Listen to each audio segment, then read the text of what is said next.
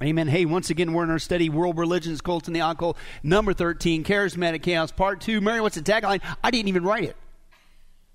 The untold history. Yeah, hardly even had to do the fake voice. That's right. We're moving on our uh, wonderful there. Actually, I don't know. Maybe I did lemon juice, and after a while it appears in there. I don't know, old uh, seminary technique. But uh, no, that's not what we did. Hey, by way of recap, the untold history of the charismatic movement. We've been dealing with their history, uh, dispelling the lie on part two. Part one was dealing with the aberrant teachings, even though haven't we just dealt with that just continues on even part two, doesn't it? Uh, unfortunately. Uh, but this, the premise is, hey, the reason why it's so weird, the reason why you don't understand or agree, uh, because it's, uh, you know, it's the last days movement of God. That's why it's so special, and so you know it's not. We've been seeing throughout history, this is the same old, same old that's been dealing with. Now, to fast forward through 1800 years, Azusa Street, then they split, they spread, they go to Oneness Pentecostal, which is not Christianity, it's a works based salvation, 1914.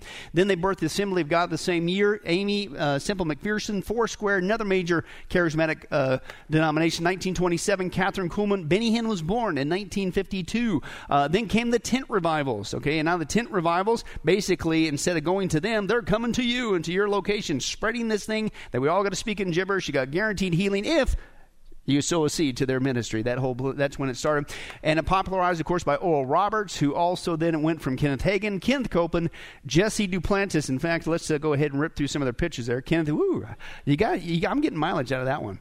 You know what I'm saying? That, that's a creepy picture. Then, of course, Jesse Duplantis. Of course, we dealt with him. And then Creflo, what's that last name? That's right. I still find it interesting. Dollar. So, but, uh, and then, of course, as we saw, uh, if you were here last time, unfortunately, it's not just men.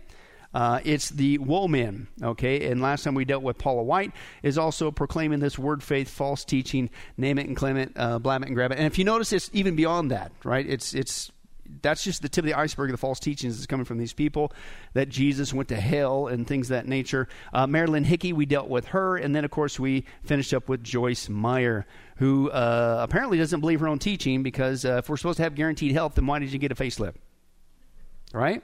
Come on, we're just dealing with the facts here. Okay. Oh, by the way, I don't know if you guys have seen the video that's out there now with Kenneth Copeland. As of if you if this is going to encourage you, uh, He's out there now. It's on tape. If I had time, I would have shown it to you tonight. Maybe I'll show it to you the next one just to throw it in our study. But he's out there right now. Uh, he has now, because remember, they're little gods and they have the power to deem whatever they want. Uh, the, he's out there on tape saying that as of 12 noon on May 29th, uh, which is already passed, hello, uh, that the COVID, uh, uh, the virus thing is gone, COVID 19, because he declared it to be. Yeah, really is the key word there. But anyway, but the world watches this. You know what they say? You bunch of wackos. And again, we get lumped into this, and no wonder it's so hard to try to witness to people today. Okay, now that's what we've been dealing with that, but unfortunately, that's not the only lie, okay, that the charismatic movement uh, is uh, promoting today and leading people astray with. What we're going to see is the charismatic movement is a part of another lie, which is called the ecumenical movement, okay? And specifically, that we need to merge back, okay, with Catholicism, i.e., the Vatican. You're going to like, well, that's crazy. Roman, that's not, they're not even Christians. It's a pseudo fake uh, Christian religion we saw for 12 weeks in our study on Roman Catholicism, okay? And let me just define that for you because that sounds like a Christianese word ecumenicalism. Ha ha ha right? So it's defined as, listen, the organized attempt to bring about the cooperation and unity of all believers. Now, doesn't that sound great? Yeah, sounds like a good thing. That's the generic phrase. Here's the problem. What they really mean by that ecumenical movement, as far as, quote, in the church, is what they don't tell you is all believers. They mean is all believers, listen, even those outside of Christ who are not Christians, no matter what they believe, whether they believe in Jesus or not. That's the ecumenical movement. It's like, what? You, no, we're supposed to be like minded, right? Or our sole faith of rule and practice for beliefs and spiritual things and eternal things and everything is right here in this book, right? It's defined for us. How can you say that somebody who doesn't believe in this book or they say they got another book or they got another way to, how do you work with that? But that's what the ecumenical is. It's basically unity at all costs. But see, here's the cost the cost is they throw out the truth. That's not biblical unity. Biblical unity is around this book as God defines truth. But the ecumenical movement says, no, it's unity at all costs. And again, what they throw out is the truth, okay? But the Bible says, obviously, if you would read it, which I highly recommend, that we Christians do not join hands with somebody who not just has a watered down version of the truth, but certainly somebody who is leading people astray uh, to a false path. There's only one way to heaven, and if they say there's a different way to heaven, or they say their way to heaven is better than your way to heaven, which is only one, you can't work with those people. Yeah, you witness to them, right? But you don't come together in this ecumenical thing and, hey, we're all Christians and we're all believing the same. We all got to work together. No. Now, that actually, what I just said, was very uh, unpopular today in the church. It's not politically correct, right? It's like, who are you? You are an extremist? Do you think your way is the only way? I didn't say it. Jesus did, right? How many times we got to quote John 14, 6? What? Jesus said, I am the way, the truth, the life. Nobody comes to Father but me, by me. That's it. He's the only way to get to heaven. That's it. I didn't say it. Jesus did right? But today, that's called exclusivism, okay? And it's one thing for the world to think that, but it's coming to the church. But God says when you come across somebody who believes in a different Jesus, a different way to heaven, when there's only uh, the biblical Jesus and only one way to heaven, you do not join with them. In fact, the word that God uses is yoked, okay? Now, that, that sounds like a creepy word, isn't it? It's not Y O or Okay, It's Y O K E for those of you wondering. But uh, yeah, that would be exceptionally evil. But uh, open your Bibles to Second uh, Corinthians chapter six. That's our text. Because you think, oh, Pastor Billy, that sounds extreme. You, we got to work with people. I mean, there's there's too many things going on in the world, and and all. And don't you know that the cause of all evil and wars is from religion? Actually, that's a lie. We dispelled that years ago in our prophecy studies. Did a great uh, resource from uh, Carl Teichrib from Canada. He actually did all the research on that. And you know what the number one cause of wars on the planet is? Historically, hands down, political reasons, not religious reasons. People wanting to take over countries because they want it, and things of that nature, and those kind of skirmishes. Okay, uprisings, political uprisings, not religion. So that's a myth. But anyway, Second Corinthians, okay, chapter six. Don't be un, uh, equally yoked. Don't be yoked with, with unbelievers. Here's what he says. Now, verse 14 says, "Do not be what yoked together with who? Unbelievers." Well, why not? Now, are we supposed to witness to him? Of course. But it, notice he says, don't be yoked. Okay, why? Well, he breaks it down for you. He says, in essence, it's common sense. For what does righteousness and wickedness have in common? What's the answer? Uh, nothing. What fellowship can light have with darkness? What's the answer? Uh, none. What harmony is there between Christ and Belial? Belial is a variant of basically saying Satan. So, what harmony is there between Jesus and Satan? Well, if you listen to Mormons, they were spirit brothers. That's one of the reasons why we don't join in unity with the Mormons. Hello. Okay. But that's what he says. What, what harmony is there between uh, Jesus and the devil? What's the answer? Uh, none. Okay, we'll keep going. And he says, uh, he says, uh, what, what does a believer have in common with an unbeliever? Right now, we witness to an unbeliever. We we love him and share the love of Jesus with him, and that He's the only way. But on the same hand, we don't say, "Yep, we're all going to heaven." You, you don't do that. Okay. And he says, What agreement is there between the temple of God and idols? For we are the temple of the living God, and God has said, I will live with them and walk among them, and I will be their God, and they will be my people. Therefore, come out from them. Who's them? All the what? Non Christians, non believers. All the people that are not following Jesus, but basically following the devil. All the people that are following not the truth of God, but lies. Right? What are you supposed to do? Come out from them and be what? Separate, says who? The Lord. I'm not saying he did. Touch no unclean thing, and I will receive you. Okay, is what the scripture has to say. Okay, so the Bible says when it comes to unbelievers, i.e., non Christians, what are we supposed to do? Yes, we hang out with them. Yes, we witness to them. Hello, right? And that's part of the reasons why we've been going through all these different studies world religions, cults, and the occult. Hey, man, we need to get equipped so we can share with anybody, right? That's the whole premise. It isn't just, wow, I can now defeat your religion and prove that. It's not, no is so we can understand where they're coming from. We understand God's truth, so we know how to witness to them. So, yes, of course, we witness to the unbeliever, but that's not Paul's argument there. He says, listen, that we are to, yes, witness to them, but he says there the word yoked, okay, is the key word there, yoked, okay. Now, listen to what that word means to bound together with or to have fellowship with, right? Think about that. To be bound together with, okay, you're tying yourself together with them okay and, and and you're having fellowship with them okay now why does paul say not to do that why does it say says the lord why would god do that why would god say don't be yoked with the unbeliever because it's a mixture. It, it's, it's, God is holy, God is true, God's word is true, what God says is true. There's only one way, and then you try to mix that, bind that, bound that, have fellowship with. It's like oil and water. It doesn't work. It can't mix. And dare I say this when you sit there and you mix and you try to mix Christianity and Mormonism and Christianity and Islam and, and Christianity and Catholicism, and, and you're, first of all, you're violating what God said to do. But listen, the lost is watching that. So every time when you try to say, yeah, we can all work together and squish together, what's the lost thing? Well, maybe Mormons got the right way. No, maybe the Catholics got it too. Right? And so what's the problem? It's, it's, it's leading people astray. Because you're by yoking with them you're giving the impression that maybe their truth not just your truth is the truth. You see what i'm saying? But there's only one truth.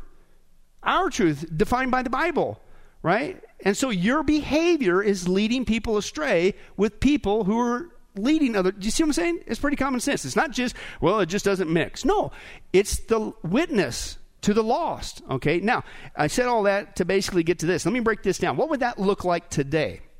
Okay, what, what would this look like today? Uh, uh, obeying uh, this passage, 2 Corinthians chapter 6. Well, let me, let, me, let me break it down. What do righteousness have and wickedness with, in common? What fellowship can light have with darkness? What harmony is there between Christ and Belial? Let me translate. How can we, quote, get along with those who believe that we ourselves are gods?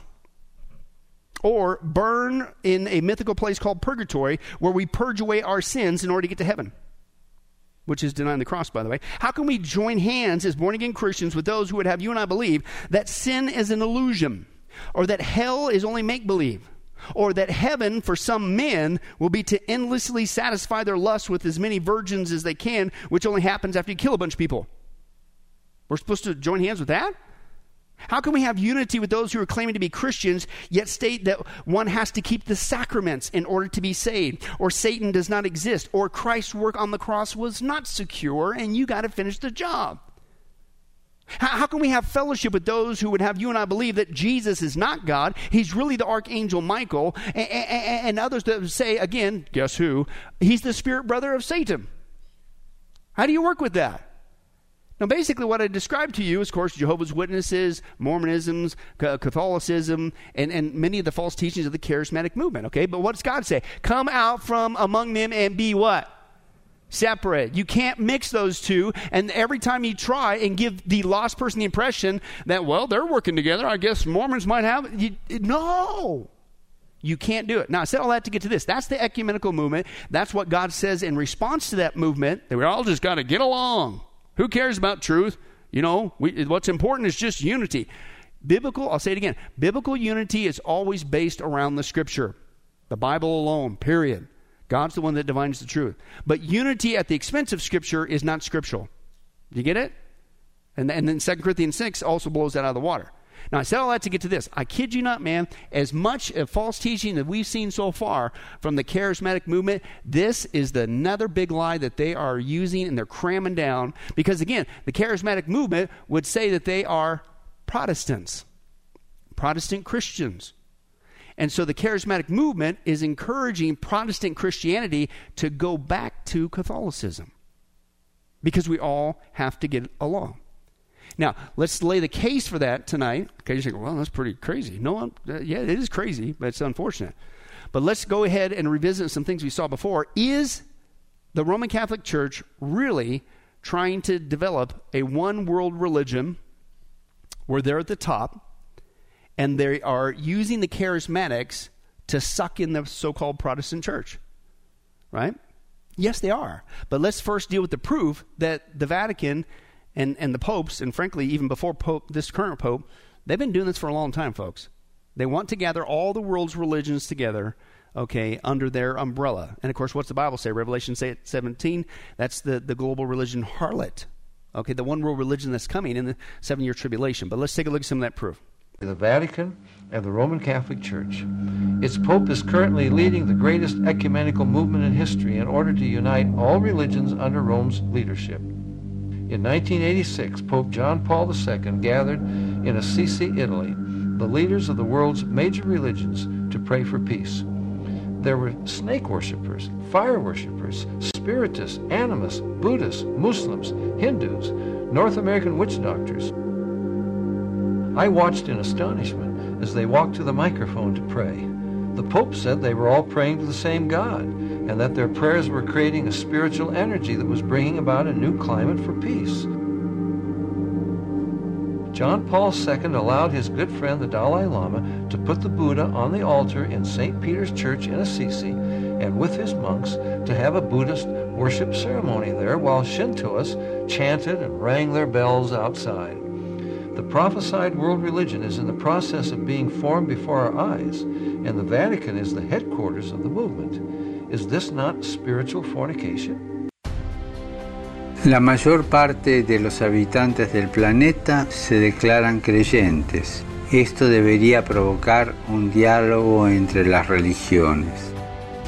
No debemos dejar de orar por él y colaborar con quienes piensan distinto. Confío en Buda. Creo en Dios. Creo en Jesucristo. Creo en Dios, Alá. Muchos piensan distinto sienten distinto, buscan a Dios o encuentran a Dios de diversa manera. En esta multitud, en este abanico de religiones, hay una sola certeza que tenemos para todos. Todos somos hijos de Dios. Creo en el amor. Creo en el amor. Creo en el amor. Creo en el amor. Confío en vos para difundir mi petición de este mes, que el diálogo sincero entre hombres y mujeres de diversas religiones conlleve frutos de paz y justicia. Confío en tu oración.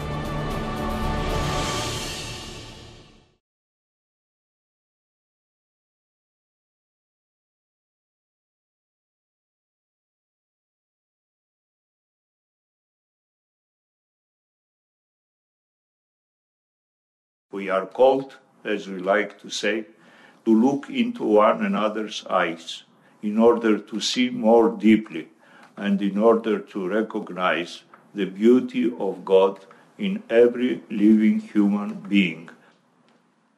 Our advice is to make friends to followers of all religions. Muy importante porque la mía, mi vida religiosa se enriqueció con explicaciones de él. Se enriqueció muchísimo, ¿no? Y supongo que también algunas mías, ¿no? Bueno. Fue nuestra vocación religiosa la que propició el que nos encontremos en la vida.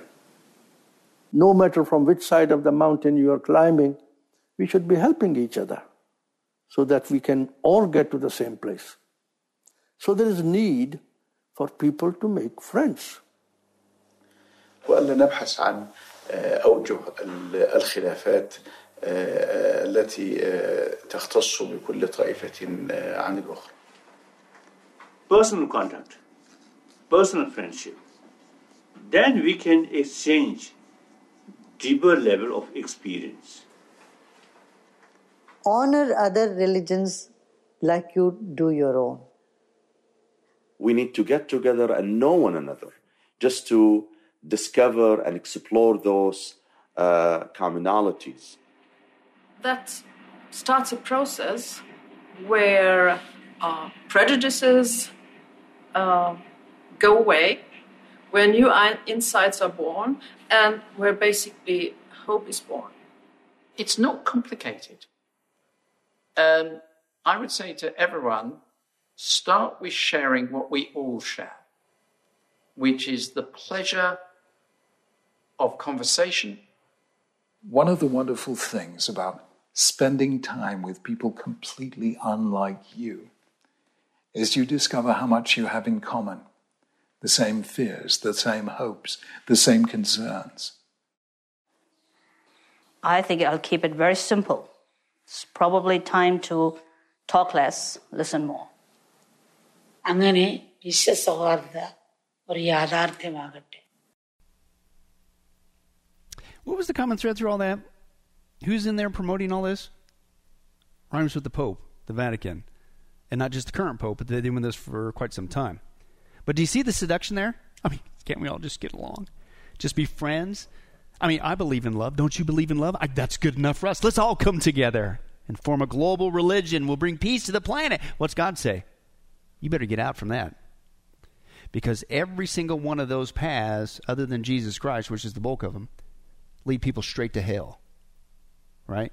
You, you, you witness to every single one of those people. Absolutely. But you don't yoke yourself with them. You don't work with them. But see, that's what the ecumenical lie is. You gotta you gotta all come together. And and we just just find common ground. You believe in love, I believe in love. Okay, that's good. Yeah, but you say that you got to work your way to heaven. That leads people to hell. Just love. I mean, didn't you hear that Beatles song? You just got to love. Love, love, right? Right? That's the mindset, okay? I like what the one guy said. Hey, if the Pope is not the false prophet, he's trying real hard to get the job. Okay, I'm not saying he is, but man, man, he and again, the Vatican's there. They're the one roping in, and of course, the big thing is, we'll be the guys at the top. We'll be the umbrella that all the rest of you guys come in line. Okay, that's that's what's going on, and we've dealt with that uh, with our uh, prophecy studies. My whole point is, okay, it's one thing for the world to fall for that. And did you notice there were several different so-called Protestant versions that are already going along with that? I'm telling you, folks, here in the United States, especially, the the charismatic movement is encouraging the rest of us Protestants that we need to jump on the bandwagon. The charismatic, the big leaders, the word faith leaders, are falling for this hook, line, and singer, and I'm telling you, it is, is coming into the church. Now, so how did that happen? How did the charismatic movement get linked in and sucked in with the, the Catholics, and how they get into this now promotion, which we'll see here in a little bit, of them saying we got to come back to Catholicism. We got we got to get back under the uh, umbrella of the Vatican. As crazy as that sounds. Okay. Well, there was an event that happened in the 60s, okay, and it's basically the charismatic renewal. Okay, this was in the 60s, and let me explain how that happened, okay?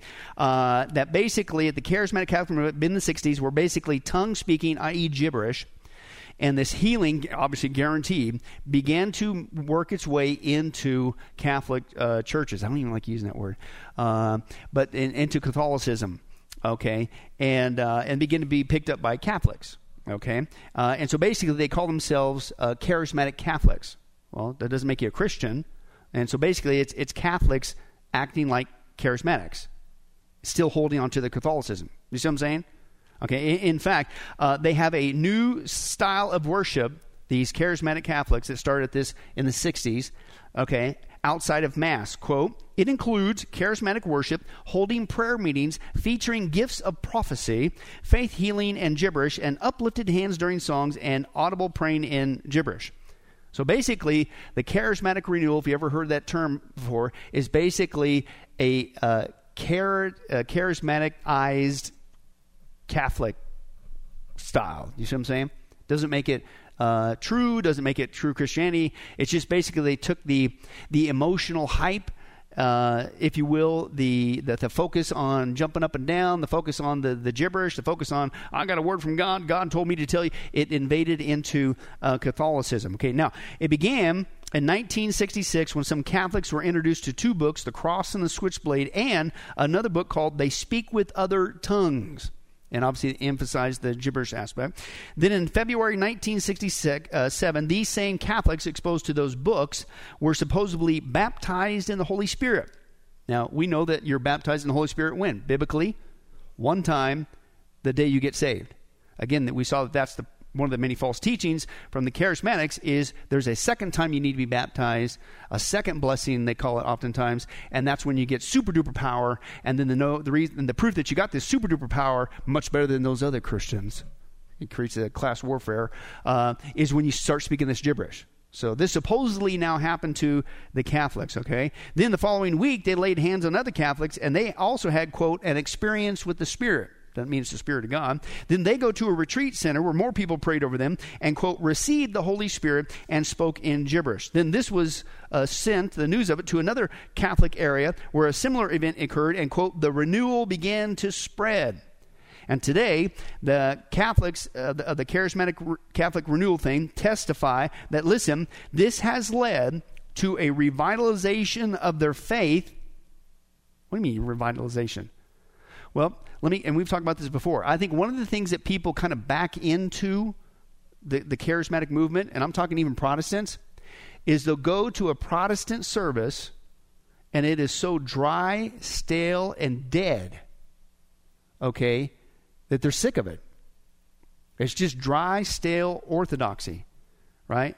They, there's no emotion, there's no passion, there's no, uh, uh, uh, just, it's just dead. And so they're looking for something, if you will, a little bit more touchy feely, a little bit more emotion. Like, is God real to you people? You guys look like a bunch of mannequins. Right? Unfortunately, you can go to Protestant churches, and that's how it is. We've joked before. My wife and I went to that one for three months. No, nobody said hi. We took showers. We even changed uh, brands of toothpaste, deodorant. We tried all kinds of techniques. Didn't work. But so they're out there. But what's happening is there's a reactionary movement from that. People go, well, these guys, at least they raise their hands. And, and again, we went through all this. I'm not we're not splitting hairs. I'm not saying that makes you more spiritual or better, or whatever. I'm just saying they went from compl- they went from one problem to another problem, right? and uh, that these guys at least there's more life and so they, they, they back into it okay now so the catholics are saying because you know stand up sit down right and then here comes this, these charismatic styles into the catholics and so what do the catholics say it's renewed my faith doesn't mean you're saved and whatever it's just now you got kind of this emotional hype going on and anything that's an emotional high kind of makes you feel better right gives you an emotional high doesn't make it true doesn't mean it's substance so, so that's what they said. Now, there's two things. They said this invasion of the charismatic style into Catholicism, quote, renewed their faith and listen, led them to a deeper devotion of Jesus Christ and his truth. No, led to a deeper devotion of the Eucharist and a fuller appreciation of their liturgy. In other words, this works great with our Catholic lie, this charismatic lie, and all this hyper sensationalism. It's great. They meld together perfectly, is really what they're saying. Then in 1975, Pope Paul the uh, Sixth officially welcomed these uh, Catholic charismatics. Now, why? Because believe it or not, listen to how many there are so called practicing charismatic Catholics. Okay? It grew to over, as of 2013, 230 different countries worldwide and 160 million believers. So it, it's, it's a large chunk of Catholicism is wanting a more of a charismatic kind of style worship. Okay, again, doesn't make you Christian, right? It's just that kind of style. Now, so if you know the Catholic Church, what do they typically do to people who deviate? Remember our study in Roman Catholicism? What do they do to people who deviated from the Pope being the vicar of Christ in place of Christ? Is what that means. They kill you. They drowned you. They burned you at the stake. They choked you to death. Uh, was it uh, John Wycliffe that got so mad at him because he had the audacity to translate the Bible in English so people could read it? Remember that? They not only uh, uh he, uh, they uh, he he had died a natural death, but they, they got so mad at him they dug up his body, burned his bones, and threw him into a river. But John Huss, another one contemporary of the time, right? They did burn him alive at the stake, right? And think, I mean, so it's horrible. We, we saw that all the torture things that the Catholicism, putting people on the rack and all that stuff, the Inquisition, all that stuff, right? So you're thinking, well, wow, that's 160 million people of Catholics that they're losing. What are they going to do? Ah. Okay? Usually putting people on a rack today is a little bit too obvious. Okay? But they want to control them. And what they did is they launched something called Charis. Okay, let me spell it for you. Charis is the movement, and it stands for, of course, like charismatic, okay, uh, but Catholic Charismatic Renewal International Service. And so basically, my interpretation, you'll see in a second, is this is their way to keep an eye on these folks, but keep you under the umbrella of Catholicism. Let's take a look at that. The charismatic renewal emerged after a student spiritual retreat in the United States in 1967. It seeks to relive the experience of the apostles when the Holy Spirit descended upon them at Pentecost. The Vatican has announced its plans to establish a unified international service for the Catholic Charismatic Renewal. It's called Charis and will be launched on December 8th. According to the Dicastery for Laity, Family, and Life, Charismatic Renewal has many different communities, initiatives for evangelization, and prayer groups, including many realities recognized in different dioceses or internationally. This organization will be in their service and help accommodate all their needs. Interesting. So here's my theory that's going on with that. Of course, uh, number one, it's obvious that uh, typically it's not good press if you do what you did before and you murder tens of thousands, hundreds of thousands, if not millions of people who deviate from your, your false teaching. Okay? Uh, so here's a big chunk that is getting into this charismatic style worship of Catholicism. So you launch this oversight group called Charis, okay, and this is the way to say, okay, we acknowledge you, but we're also going to keep an eye on you, and we're going to keep you under the umbrella of Catholicism. Now, that also fits their plan because the, the Pope, as you saw, is happy to work with Muslims as long as they're under the what? The umbrella of the Vatican. He's happy to work with uh, the Sikhs and the Dalai Lama as long as what? Buddhism and all the Sikhs and they're under the umbrella. You see what I'm saying? So I think he's more than happy to work with these guys. Just make sure you're under the umbrella. But I also believe, and this is my theory, I'm just throwing this as a theory based on what I observe here. I think there's another reason why, and they even admit it in print. Another reason why that they have allowed this kind of charismatic influx to create a large group of so-called charismatic Catholics. And here's what they say: um, is for quote promoting and working for unity among all Christians. And it was thought that these practices, the charismatic coming into the Catholic Church, would draw the Catholic Church and Protestant communities closer together in a truly spiritual ecumenism. That's from them. That's from this Charis, right? So my theory is, yeah, you want to keep them under your umbrella, because it's not really popular today to put people on the rack again. Okay, but at the same time, you purposely allowed it to take place because the charismatic movement is a chunk of the Protestant movement that you need to come back under your umbrella for your global religion. And so let we'll we'll let you in, invade a big sector of us because we're going to turn right around and use that as a springboard to come get you. You see what I'm saying? Now, if you don't think that that's there's substance to that, uh, we're going to prove that uh, right now. Okay, now we're going to revisit some videos we saw in our prophecy studies on this aspect. But let's go back to the charismatics. Okay, it's one thing to say, well, the Catholics allowed that to happen so they cannot just keep control of these people, but they can spring right back board, uh, across and go grab those Protestants and tell them to come back to the Vatican. Uh, well, it, it's working. And it's working specifically with the charismatics. And the first one we're going to start off with is Kenneth Copeland. We've seen this video before. But Kenneth Copeland actually piped in a live message with Pope Francis into his so called Protestant church. Right? Now, if I got up here on a Sunday and says, hey guys, got a special event for you. In fact, as you're going to see him say, you're going to remember this for a long time. If I said, man, I got something special for you guys, I didn't even prepare a sermon, don't need to because we got something special. You know, you know what we're going to do? We're going to have, I'm going to pipe it on the screen. Rob's been working hard. We got it all figured out online. We're going to have a private live message from the Pope declaring that we're all Christians and we all need to get together. What would you guys do? I hope you fire me. I hope you fire me on the spot. But this guy not only did it, but wait till you hear the words come out of the mouth of the Catholic bishop who was also friends with Kenneth Copeland for a long time. Listen to what he says about what's happening to the Protestant movement. Let's take a look. Thank you, Lord. I said, Thank you, Lord. You're going to talk about tonight for a long Brother Tony, come on up, would you please? And uh, Tony Palmer, some of you may know Tony. Tony and I go way back, but he's going he's to be telling you the story. I asked him to come give his testimony, and he's got a special message for us tonight. For giving me this opportunity to spend a couple of moments introducing to you something really, really special and historic. Dear brothers and sisters, excuse me because I speak in Italian e pregare al Signore perché ci unisca tutti.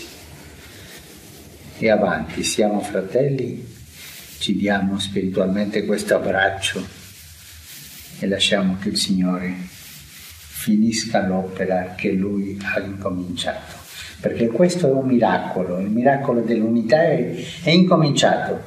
Vi chiedo di benedirmi e io vi benedico. di fratello a fratello. Un abbraccio. Grazie.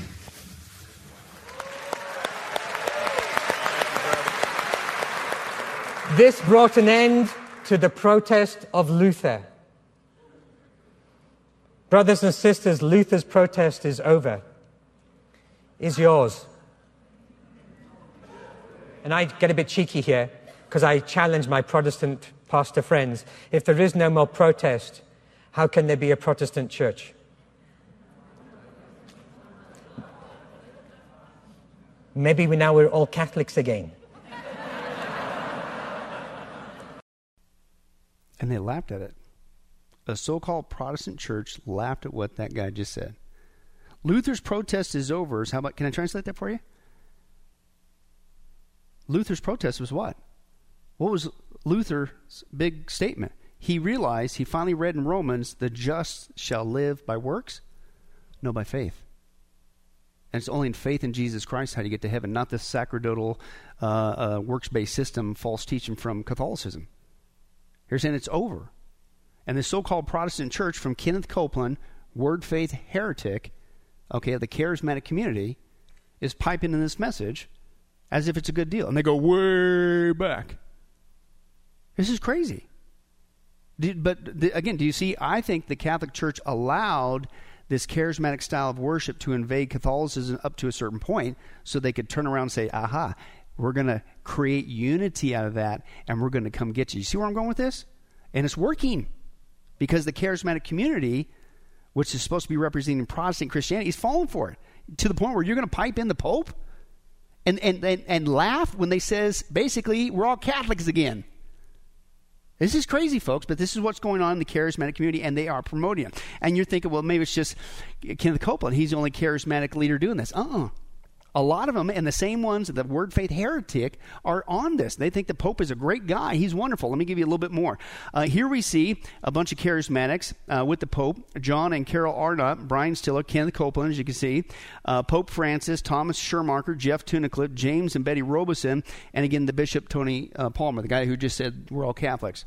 Uh, it's one thing to meet with the guy, but the purpose was to meet was to what? Unity in diversity.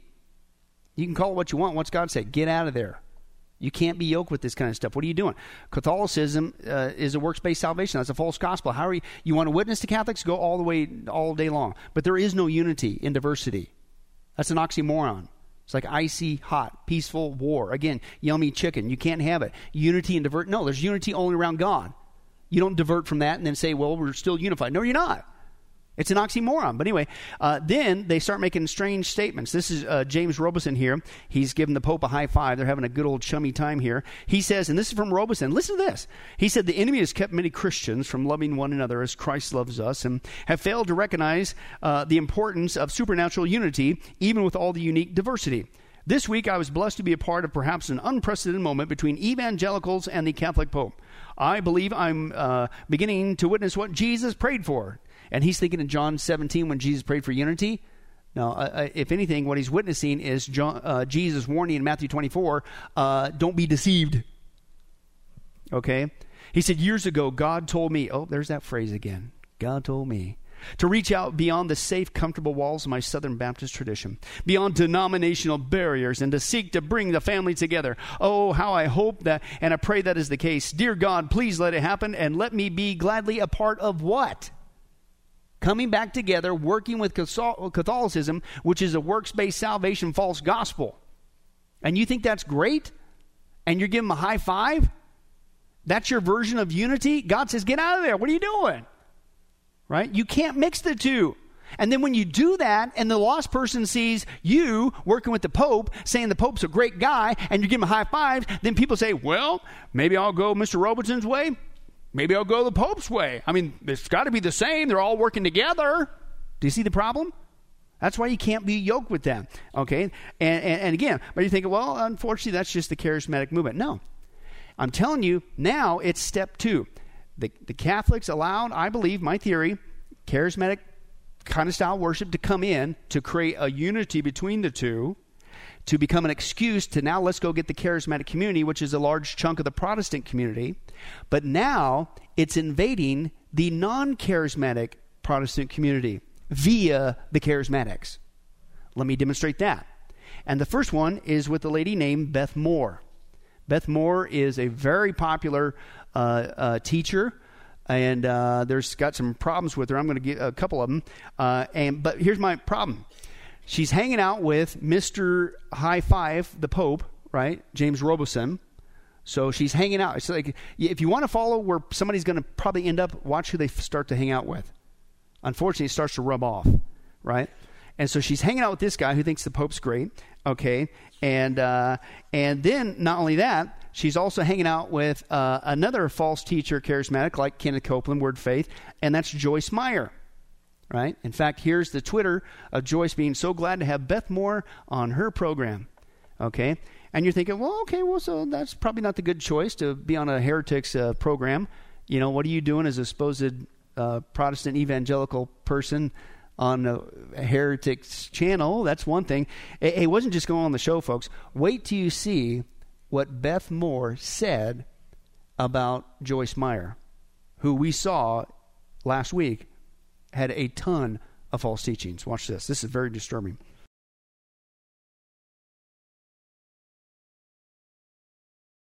me and that I am in, in him and that he is um, he is uh, working around me and what uh, in what I'm encountering. So it's going to start off right there. The devil thought he had him. The devil thought he'd won. Oh, they were having the biggest party that ever been had. They had my Jesus in the floor, and they were standing on his back, jumping up and down, laughing, and he had become sin. Don't you think that God was pacing, wanting to put a stop to what was going on? All the hosts of hell were upon him. Upon him. Up on him. The angels are in agony. All the creation is groaning. All the host of hell was upon him. Up on him. They got on him. They got him down in the floor and got on him.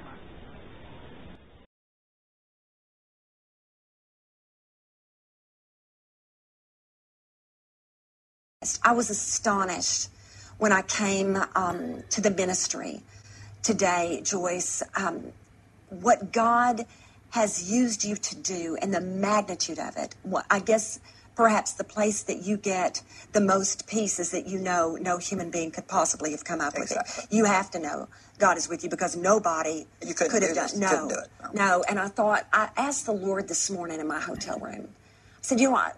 I want I want to be a blessing to Joyce. I said, I know she's going to be a blessing to me, but how could I bless her, Lord? She, what, uh, what could I do? She, you've blessed her in such uh, magnificent ways, and what could she possibly um, want or need from somebody like me? And you know, I thought to myself, I I don't have uh, much to offer you, but this Joyce Meyer, I offer you my respect.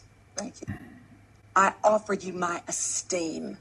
And I say to you, you are a mighty, mighty woman of God, and you have run and are running your race well. That I can bring you today. That I have to. That's disturbing to me personally, amongst other things. You're praising and promoting a false heretic, charismatic teacher. And we saw last time, what are you supposed to do with false teachers according to the Bible? You call them out. And you, do, you don't befriend them, and you certainly uh, don't go soft. Uh, yet she esteems her. She apparently looks up to her, and she actually says, You're a mighty woman of God. You're running your race for God. No, you're, you're, you're polluting the church with false teaching. But how could you say that? Now, see, here's the problem with that. Because she yoked with Joyce Meyer. And Beth Moore is supposed to be representing a large chunk of the Protestant church that, granted, is not charismatic. What is the impression people get? I guess Joyce Meyer's pretty good. And so, you know what they're going to do?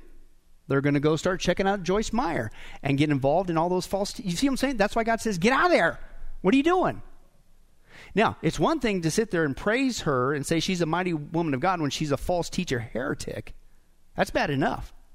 But if you keep listening to what's been going on with Beth Moore, Beth Moore, her her phraseology is getting very charismatic if that's a word.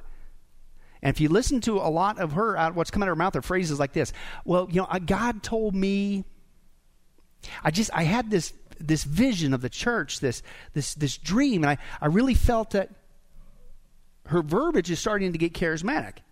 Now I can't prove it, but I'm going, well, you're hanging out with the charismatics, the next thing you know, you're starting to act like one, sound like one. Not only that, but then, just like the charismatics are doing, now Beth Moore is saying the Catholics are Christians like us. Watch this. Right over here to my right, you see First United Methodist Church of Less Than Land. Right behind them, you would find just down the street, just across the street, really, you've got Christ the Redeemer Lutheran Church. Every single one of my sisters in this area attends a Lutheran church, which thrills me. These all attend a Methodist church. I can't tell you how I love that kind of diversity. What I've asked these ladies to do right here, now this makes it a little bit different because they do go to different churches. But what I've asked them to represent tonight to us is an African American church that we're going to call Mount Zion Missionary Baptist Church. Is that good? Did I do good? Yes. Hallelujah. Hallelujah. Right back here, I want you to meet St. Anne's Catholic Church of Less Than Land. These ladies come, every single one of them, although they don't go to one Catholic church, every single one of them attend a Catholic church, probably right here in Houston. And I am so thrilled that they are here.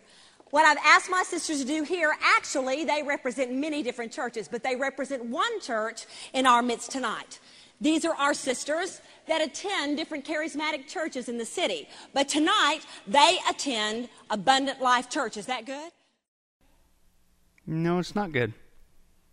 Notice the last two examples, not just charismatics, but and apparently your so-called message was on unity in the church. You just snuck in what? The Catholics.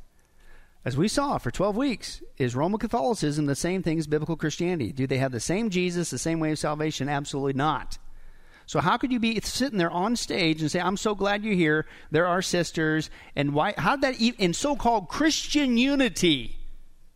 How did you put them in the equation? Why don't you just put the Mormons up there or Jehovah's Witnesses? They're works based too. What's going on here? Well, I got a theory, and it goes like this. First, you allow the charismatic thing to create a movement into your thing, the Catholics, so you can have a ground to work with and so called unity. Then you're going to springboard off of that, and you're going to go get the charismatics to get you back under their umbrella, and then you're going to use the charismatics to go get the rest of the Protestant church. That's my theory. I'm kind of sticking to it based on the evidence. But you think, okay, well, unfortunately, that's just Beth Moore. No, it gets even worse. It's not just the again the females. Uh, it's even the males. Okay, even other uh, uh, pastors, the pastors, including. Boy, could, we could have programs on this guy, and I'm so tempted to have a bunch, but man, I'm trying to wrap this part two up. Uh, Joel Osteen. Now, Joel Osteen, if you don't know, of course, is the king of fluff, right?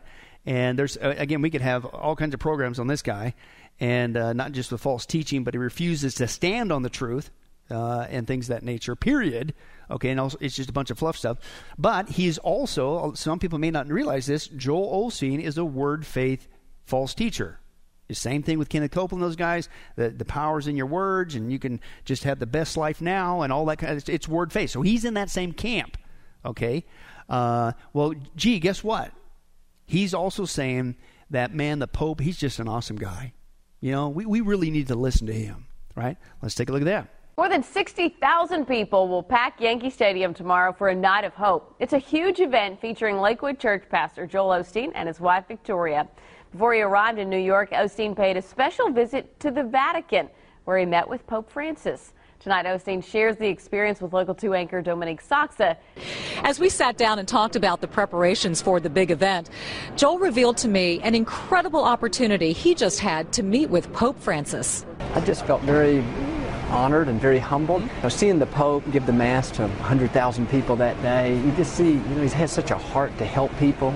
I love the fact that he's made the church more inclusive, not trying to make it smaller, but to try to make it larger, to take everybody in. So that just resonates with me. With Rome behind him, Joel feels he has divine inspiration fueling his message for tomorrow night. You notice the statements there? He's excited that the, the Pope and notice how the church is now, it's all of us, Catholics and Christians, that he's not inclusive. It's all of us. It's it's we could all work together, and he's great, and I feel inspired, and right. So, so he's falling for this too and promoting it. And he's a big chunk of what's considered, even though a lot of false teaching, Protestant Christianity.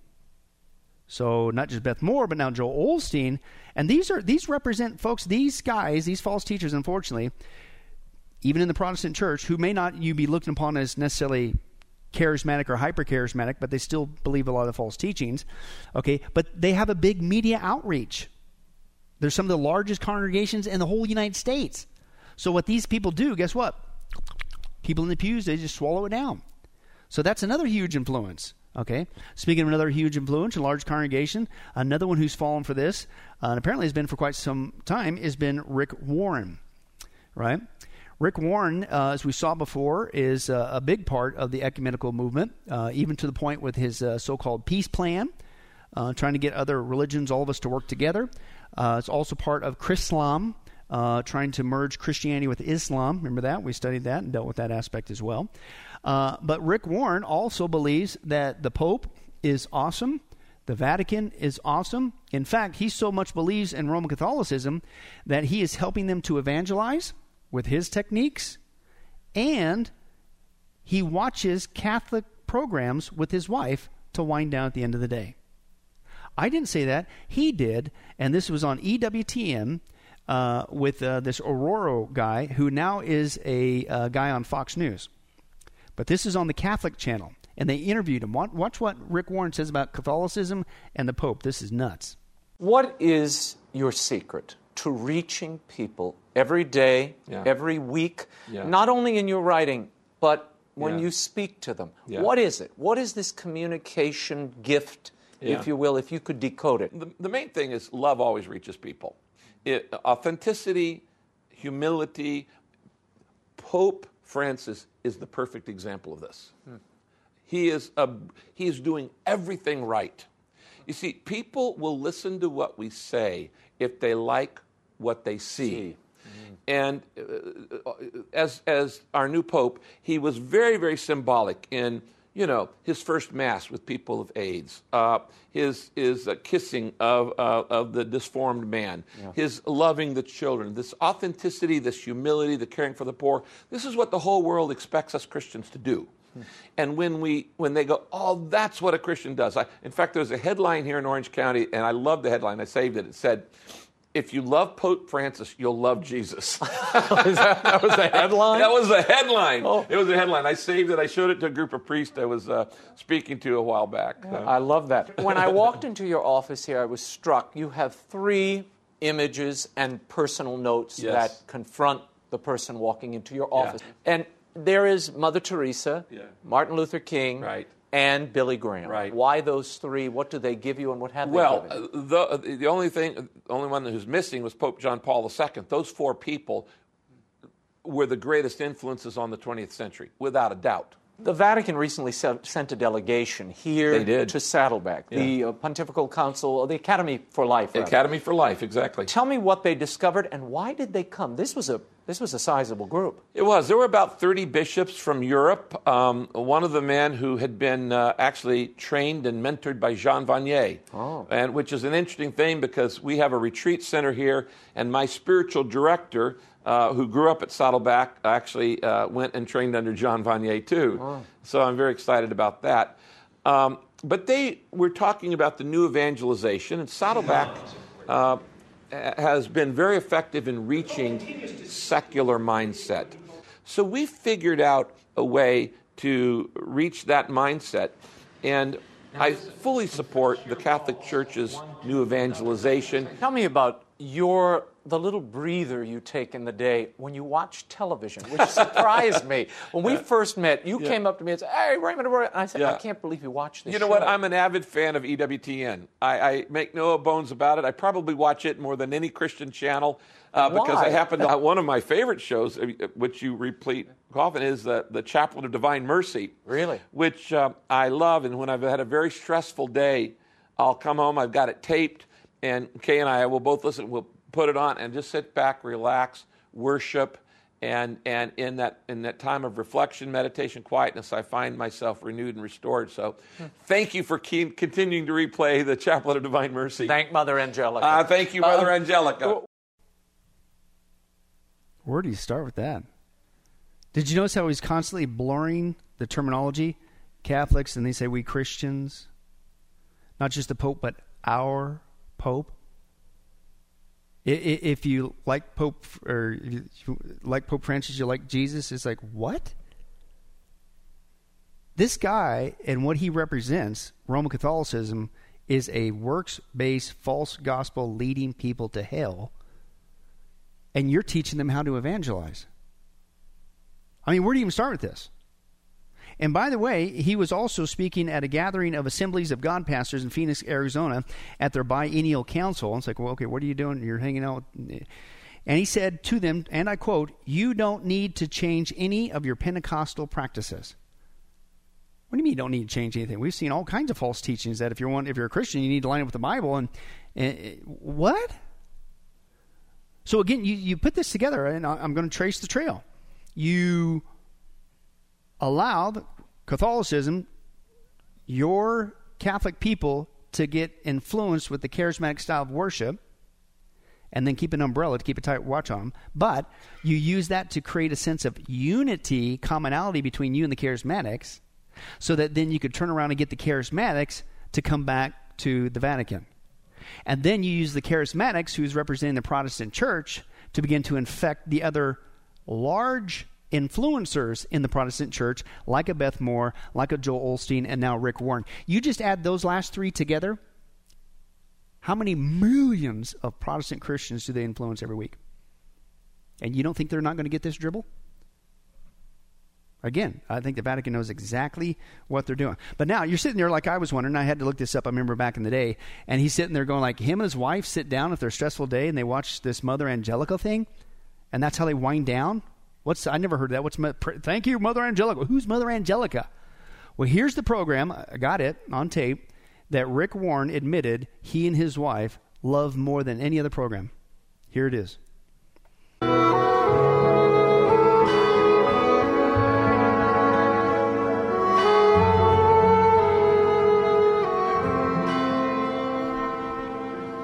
In the name of the Father, and of the Son, and of the Holy Spirit. Amen. You expired, Jesus, but the source of life gushed forth for souls, and the ocean of mercy opened up for the whole world. O fount of life, unfathomable divine mercy, envelop the whole world and empty yourself out upon us. In the name of the Father, and of the Son, and of the Holy Spirit. Hail Mary, full of grace, the Lord is with thee. Blessed art thou among women, and blessed is the fruit of thy womb, Jesus. Holy Mary, Mother of God, pray for us sinners now and at the hour of our death. Amen. Hail Mary, full of grace, the Lord is with thee. Blessed art thou among women, and blessed is the fruit of thy womb, Jesus. Holy Mary, Mother of God, pray for us sinners now and at the hour of our death. Amen.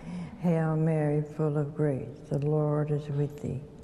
Blessed art thou amongst women, and blessed is the fruit of thy womb, Jesus. Holy Mary, Mother of God, pray for us sinners now and at the hour of our death. Amen. That's the show that Rick Warren admitted on tape that he and his wife listened to after a stressful day. Thank you, Mother Angelica. Reciting mindless Catholic prayers, Hail Marys, flipping through the rosary, Catholic liturgy. Uh, what? I got a problem with that. Anybody got a problem with that? And what's God say? What are you doing? Get out of there. Come out from among them and be separate. What are you doing? Hey, what are you doing? How could you promote stuff like this? Get, get, be, come out and be ye separate. And not just for your sake, but when you chum up with those people that are leading people to hell because it's a works based false gospel, You're giving the lost impression, well, maybe that's the way too. And you're going to stand accountable for that. But again, that's a huge sector of so called Protestant Christianity that's getting sucked into this and is actually promoting it. Okay? But again, my question is when push comes to shove, has not said the day comes that Pope Francis says, you know what? We've all been working together for a long time.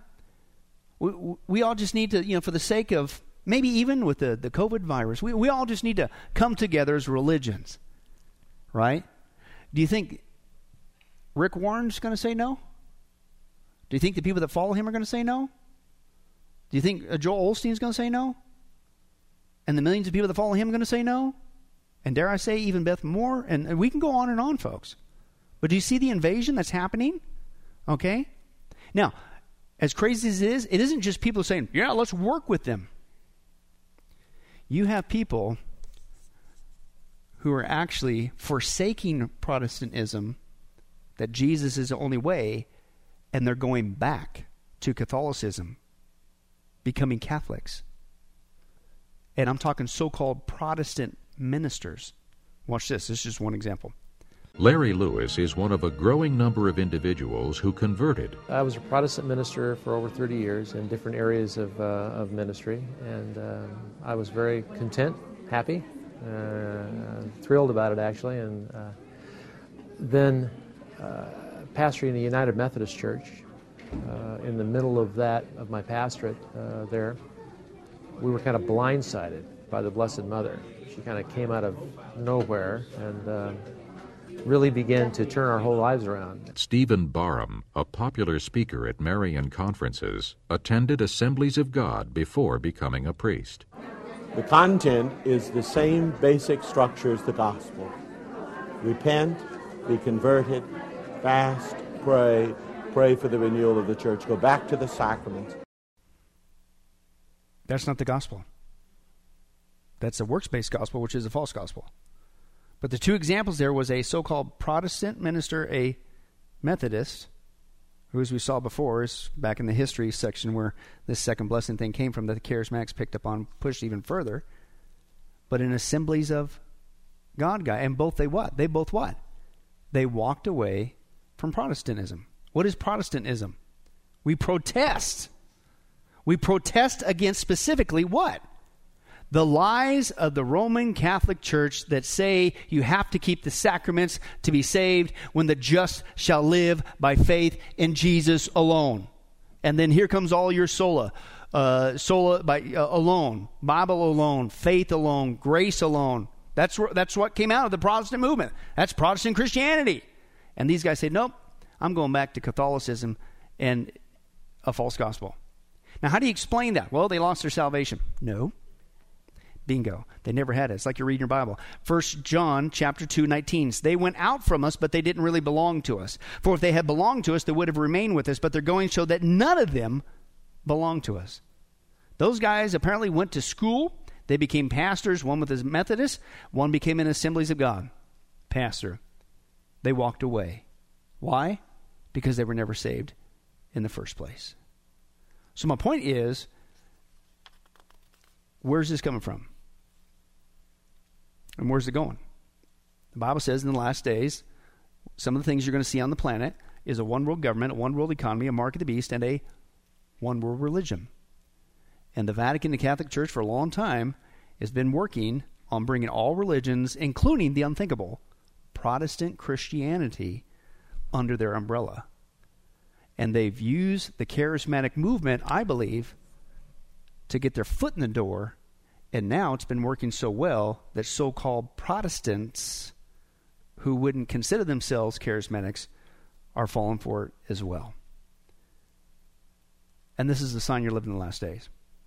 So, again, unfortunately, on top of everything and the lies and false teaching we're seeing in the charismatic movement, this ecumenical lie is another thing that they're being promoted. You said, well, how could they do that? Why would they do that? Because what's the whole premise? What's the big premise about the charismatic movement? They say they follow the Bible right? If they did, how could you do this? How could you get past 2 Corinthians 6? They say they follow the Bible, but what they really follow is God told me to tell you. Or I'm a prophet of God. I had a dream, and in that dream, God told me to tell you. Or this is what this vision means. And I think that's what God's given me a new word for the church today. Really? Then why aren't you doing a new New Testament? Right? It's because they're outside the Bible. Why are the Catholics getting it wrong? Because they say they follow the Bible, but they don't. They listen to the words of the Pope, they listen to the words of the church councils and the church fathers. So they, they jump outside the Bible three different ways. Why do Mormons don't get it? because they say they follow the Bible, but they really don't. They follow the Book of Mormon, which was whipped up by Joseph Smith, and a bunch of other religious books that they whipped up as well. Why do the Jehovah's Witnesses don't get it? Is because they've taken the Bible and they twisted it to their false teachings and come out with their own version of the Bible.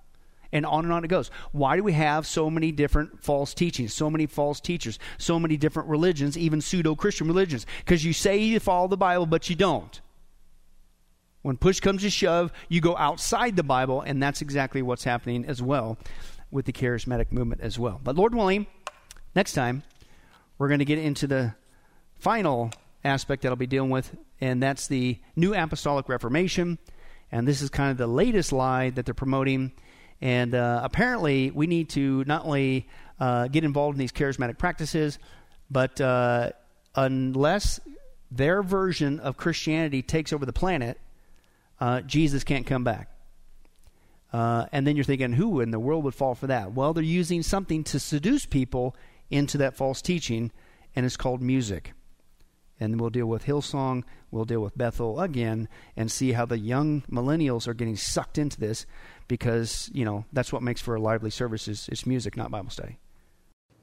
Well, hi, this is Billy Crone of Get a Life Ministries, and I hope you were blessed with this study.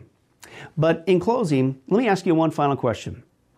If you were to die today, are you sure that you go to heaven and not hell? Before you answer that, let me share a couple things that the Bible says.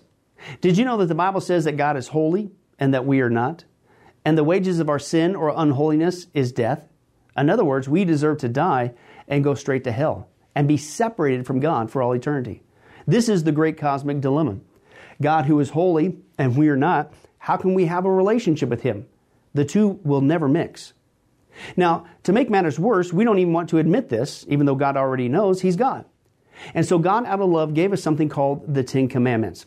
The Ten Commandments were not something to just memorize or stick on your wall to give the appearance of being a religious person. The Ten Commandments were God's divine x ray, if you will, into our heart and soul to reveal this truth that we need to admit. And that is this that God is holy and that we are not. We are disqualified for heaven. So let's take a look at that divine x ray that God's trying to get us to realize. Uh, the, the Ten Commandments, the, the ninth one says, You shall not bear false witness. That's lying. Okay? How many guys have ever told a lie? Raise your hand. Okay? Well, if you didn't raise your hand, you just did. You just told a lie because we've all done that. Well, that makes us a liar. The, another Ten Commandment says that you shall not steal. Don't ever take anything without permission. How many of you guys uh, have ever done that? Well, you guys already said you're a bunch of liars. All of our hands should have went up on that one. If we're being honest, God already knows. Folks, we've all taken something. We've stolen something, right? That makes us a thief. Another Ten Commandments says that you shall not use the Lord's name in vain. He's not just holy, even His name is holy. Hey, folks, let's be honest. If you can believe it, even the name of Jesus Christ uh, has been turned into a common cuss word. Well, the Bible says that's a sin of blasphemy. Now we're a, a blasphemer. The Bible says you shall not commit adultery. And Jesus said, here's his standard. Uh, uh, even if you look at another person with lust in your eye, you committed adultery in your heart. Wow, so now we're an adulterer. The Bible says you shall not murder. And you might think, well, hey, at least I haven't done that one. Really? Again, the Bible says that the sin of hatred, wishing somebody was dead, okay, that, that's the same thing. Uh, it's akin to the sin of murder. It's just you pulled the trigger in your heart, but God sees the heart. Hey, folks, that's just five out of 10. How are you doing? You still think you're going to get to heaven on your own? You still think that you're qualified, that you're holy like God, and you could bridge the gap and have a relationship with Him forever? I don't think so. I mean, what did we just see?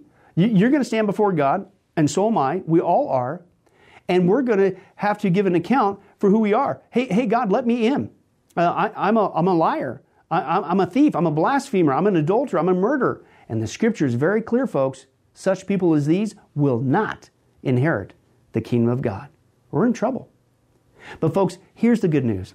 The Bible says that if we would just admit that, that's the first step. To admit that God is holy, that I'm not, I'm disqualified for heaven, I need a Savior, if we would admit that and then ask for the Savior to save us. That, that's what God was doing with Jesus. God gave us His Son, Jesus Christ. He took the death penalty in our place so that we could be completely forgiven of everything we've ever done and be made holy through Jesus so that we can now have a relationship with God both here and now and forever in heaven. We can become qualified. You, the, the word that the Bible uses is a word called pardon, that God is willing to pardon us of all of our sins and crimes that we've committed against Him and disqualified us, that disqualified us for heaven, right? Uh, and we've actually seen this work in real life. Uh, for instance, uh, there's been people who have committed crimes, gone to court, the gavel's been passed, the judge has said, hey, listen, we all know you're guilty, uh, you even admit you're guilty, and uh, for your crimes, you're going to not just jail, you're going to uh, await in jail to go to the death penalty. And did you know that there actually is a way that somebody could get off of death row? It's called a pardon. The one in the authority, the governor, can grant what's called a pardon for that person's crimes, and they literally can go free. Not because of something they did, because the deeds are already done, you can't undo it. Not because of they tried to clean up their act while they were stuck in the jail cell, because that doesn't change anything. But simply out of mercy, the person who has the authority can give them a pardon and they can go free. And did you know it's actually on historical record that there have been people who have been granted a pardon from the death penalty and they've refused to take it. And so, even though the offer was there to be set free, they themselves still had to go to the death penalty. Folks, in a nutshell, that's what God's doing every single day with all of us this side of heaven. While you still have breath, you still have an opportunity to receive God's pardon. He's willing to forgive you of all your sins if you would just receive His pardon through Jesus Christ. Again, that's what He was doing on the cross. The cross was the death penalty of the day. But since we weren't there, and since we can't earn it, it's a gift from God, you have to receive that by faith. Reach out even today from your own spiritual jail cell, if you will, and say yes to Jesus and God's pardon so that you can be set free and go to heaven. The Bible says that if you will confess Jesus as Lord and believe in your heart that God raised him from the grave, you will be saved. Hey, folks, if that's you, don't delay. You may not even have tomorrow.